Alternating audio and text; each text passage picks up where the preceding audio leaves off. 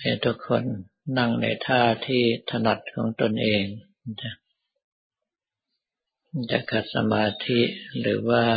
นั่งพับเพียบก็ได้ เพียงแต่ว่าตั้งกายให้ตรงกำหนดความรู้สึกทั้งหมดของเราอยู่ที่ลมหายใจเข้าออก หายใจเข้าให้ความรู้สึกทั้งหมดไหลตามลมหายใจเข้าไป หายใจออกให้ความรู้สึกทั้งหมดไหลตามลมหายใจออกมาจะใช้คำภาวนาอะไรก็ได้ที่เรามีความถนัดมาแต่เดิม วันนี้เป็นวันเสาร์ที่สองพฤศจิกายน พุทธศักราช 2556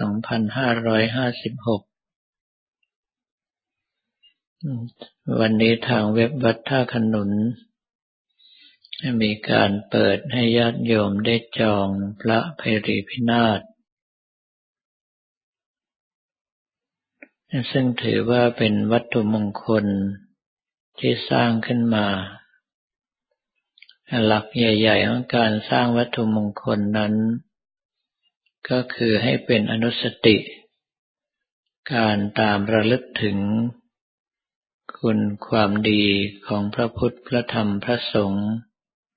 นี่เป็นวัตถุประสงค์ใหญ่ วัตถุประสงค์ที่สอง การใช้วัตถุมงคล ต้องมีคาถากำกับ ก็คือการบังคับให้เราภาวนาโดยตรงประการที่สามการใช้วัตถุมงคล บางสำนักบางตำรามีข้อห้ามต่างๆ ที่ต้องงดเว้น นั่นก็คือการที่เราทำตัวให้ชิน เช่นเดียวการรักษาศีล เราจะเห็นได้ว่าในเรื่องของวัตถุมงคลนั้นมีประโยชน์อยู่หลายประการด้วยกัน ดังที่ได้กล่าวมา โดยเฉพาะตัวอาตมาเองสมัยก่อนก็อาศัยวัตถุมงคล ที่ติดตัวอยู่ ในการกำหนดภาพพระเป็นปกติ ถ้าหากว่าเป็นรูปพระพุทธก็เป็นพุทธานุสติ เป็นรูปหลวงปู่หลวงพ่อก็เป็นสังขานุสติ แล้วโยงให้ระลึกถึงคำสอนขององค์สมเด็จพระสัมมาสัมพุทธเจ้าก็ดีคำสอนของหลวงปู่หลวงพ่อครูบาอาจารย์ก็ดี ก็เป็นธรรมานุสติ หมายความว่าวัตถุมงคลทั้งหมดจะก่อให้เกิดประโยชน์อย่างแท้จริง เราต้องมี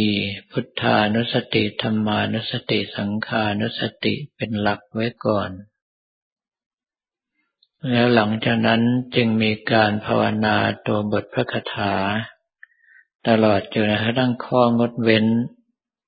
ซึ่งเป็นการปฏิบัติในศีลและสมาธิ และท้ายสุดถ้าหากว่าท่านทั้งหลาย เห็นความ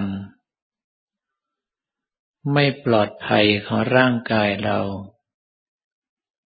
เนื่องจากว่าการที่เราอาศัยวัตถุมงคลนั้น ก็คือเราต้องการความปลอดภัย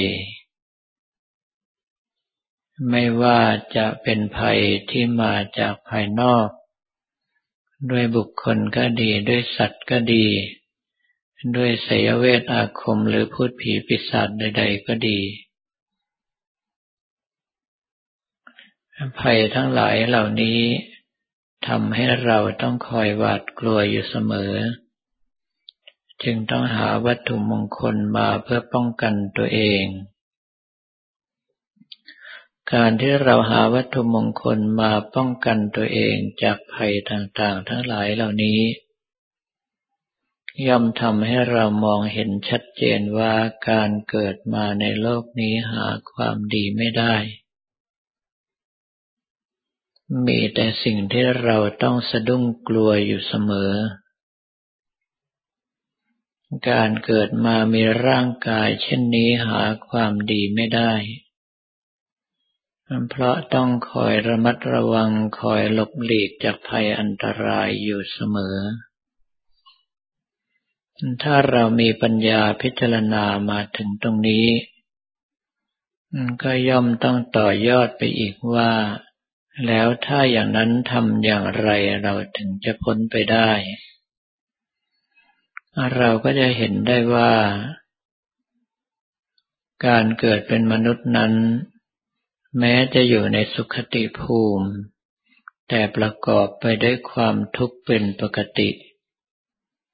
เป็นเทวดาเป็นนางฟ้าเป็นพรหมพ้นทุกข์ได้ชั่วคราว แต่ถ้าหมดบุญเมื่อไรลงมาเกิดเป็นมนุษย์ก็ทุกข์อีก หรือถ้าหมดบุญเลยไปสู่อบายภูมิก็ยิ่งทุกข์หนักเข้าไปใหญ่ มีสถานที่แห่งเดียวที่จะพ้นจากความทุกข์โดยสิ้นเชิงนั่นก็คือพระนิพพาน เมื่อเป็นดังนั้น ก็ให้ทุกคนตั้งใจว่าถ้าหากว่าเราเกิดอุบัติเหตุอันตรายใด ๆ ถึงแก่ชีวิตก็ดี หรือว่าหมดอายุไขตายลงไปก็ดี เราขอไปอยู่ที่พระนิพพานแห่งเดียว แล้วกำหนดนึกถึงภาพวัตถุมงคลนั้น ๆ ที่ติดตัวเราอยู่ จะเป็นรูปเหรียญของครูบาอาจารย์ก็ดี หรือว่าเป็นรูปพระพุทธก็ดี ว่านั่นเป็นตัวแทนขององค์สมเด็จพระสัมมาสัมพุทธเจ้า นั่นเป็นตัวแทนของครูบาอาจารย์ของเราที่อยู่บนพระนิพพาน เราเห็นท่านก็คือเราอยู่ใกล้ชิดกับท่าน เราอยู่ใกล้ชิดกับท่านคือเราอยู่บนพระนิพพาน เมื่อวางกำลังใจดังนี้ แล้วก็พิจารณาดูว่าถ้ายังมีลมหายใจเข้าออกอยู่ก็กำหนดดูกำหนดรู้ลมหายใจเข้าออกควบไปด้วย ถ้ายังมีคำภาวนาอยู่ ก็ให้กำหนดรู้คำภาวนาไปด้วย ถ้าลมหายใจเบาลงหรือว่าหายไปคำภาวนาเบาลงหรือขาดหายไป ก็ให้เรากำหนดรู้ว่าตอนนี้ลมหายใจเบาลง หรือขาดหายไปคำภาวนาขาดหายไปเป็นต้น อย่าอยากดิ้นรนให้เป็นเช่นนั้น และอย่าไปตะเกียบตะกายให้พ้นจากสภาพเช่นนั้น เราเอาสติ